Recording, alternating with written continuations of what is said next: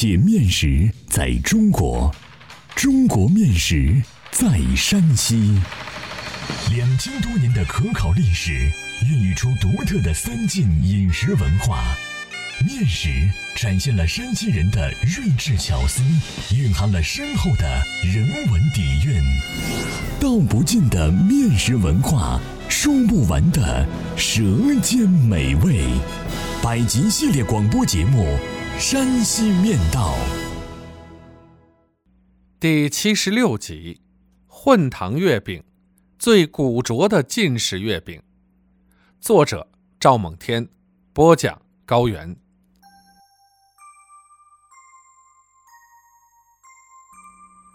山西民间过中秋，大部分地区有自制月饼的习俗，老百姓称之为打月饼。八月十五打月饼也是一件大事儿，如同春节蒸年馍一样忙活并快乐。山西山河纵横，过去交通不便，比较闭塞，地域文化差异较大，因而食俗食风也各不相同。比如月饼的风味和造型就有很大的区别。拿大同的混糖月饼与其他月饼比较，就十分另类。不仅在山西，就是在全国也是绝无仅有的，因此它是晋式月饼中最具鲜明特色的一个品种。大同混糖月饼不包馅儿，烤制成型不用模具，烤熟之后的模样很不起眼，看上去古拙粗笨，与烧饼无异。不了解它的人，面对这一地方美食多有不屑。但只要你品尝了混糖月饼，其绵软酥甜的特点就会给你留下深刻的印象。那麻油纯正浓郁的香，那红糖亲切柔和的甜，绝对征服了你的味蕾。你就会做出判断：原来混糖月饼不油不腻不伤人，比其他月饼耐吃多了。这就是混糖月饼能在燕北世世代代流传的主要原因。大同混糖月饼不仅因好吃而流传，容易制作也是它能够延续的要素。大多数月饼因包馅儿并需要模具成型，使制作工艺复杂化而难度增加，有的还需要祖传绝技才能完成。而混糖月饼的制作技术不存在壁垒，像蒸窝头、烙烙饼一样容易。因原料限制，油糖略多略少也是常有的。现在人们的保健意识增强了，比例可根据个人喜好而定。可以说，混糖月饼制作技艺在大同民间是最普及的，普通农家主妇都可以制作。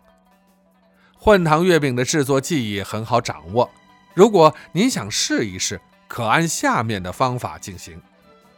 现以五百克面粉为例，做如下介绍：首先要记住一斤面三两油三两糖这个口诀，只要按这个比例备料和面，打下的月饼就会达到绵软酥香、不油不腻的效果。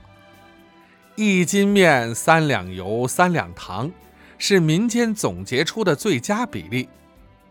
备料：备用面粉五百克，胡麻油一百五十克，红糖一百五十克，小苏打或碱面二分之一汤匙，白芝麻一撮。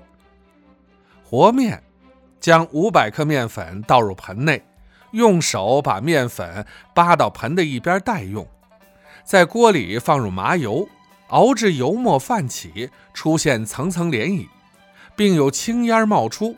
待油香四溢时，关火，倒入一个容器内。再在锅内加入一小碗约一百五十克凉水，放入红糖，将水烧开，使红糖融化。这时将烧热烧凉的麻油倒入盆的另一边。再把红糖水倒在麻油里，并加入二分之一汤匙小苏打或碱面，用勺子搅动，使油、水、小苏打或碱面充分混合之后，用水油混合液将面粉和成面团儿，和面的工序就完成了。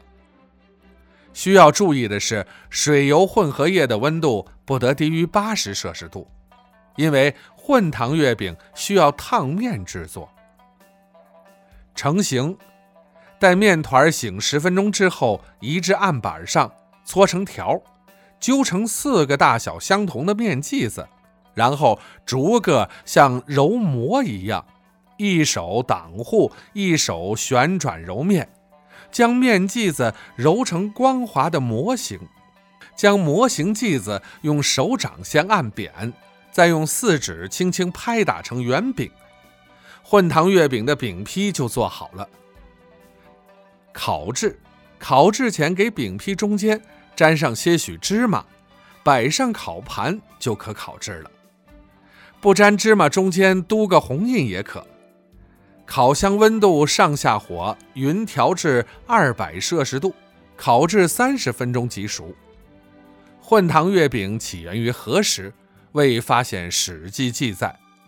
但根据面食烹饪发展的规律来看，最初的饼都是无馅儿的。当向有馅儿进化的时候，混糖月饼和其他无馅儿饼一样，仍然保留了饼类最原始的形态。因此，混糖月饼是月饼中最古老的品种了。混糖月饼为何能够保持不包馅儿的形态，并受到民间的喜爱？面食专家们有两种猜测：一种是老百姓图省事，不用制皮，不用制馅，不用借模具，面、油、糖和在一起捏成饼，锅里一烙。就可食用了，省了许多麻烦。民间有“月饼都是油面糖，吃到肚里一个样的”俗语。混糖月饼烹制的简便优势，使其具有了传承的生命力。第二种原因就是它的口感风味已深入人心。不管月饼进化到什么程度，细腻豪华到什么程度。品种丰富到什么程度，都不能取代混糖月饼独特的味道。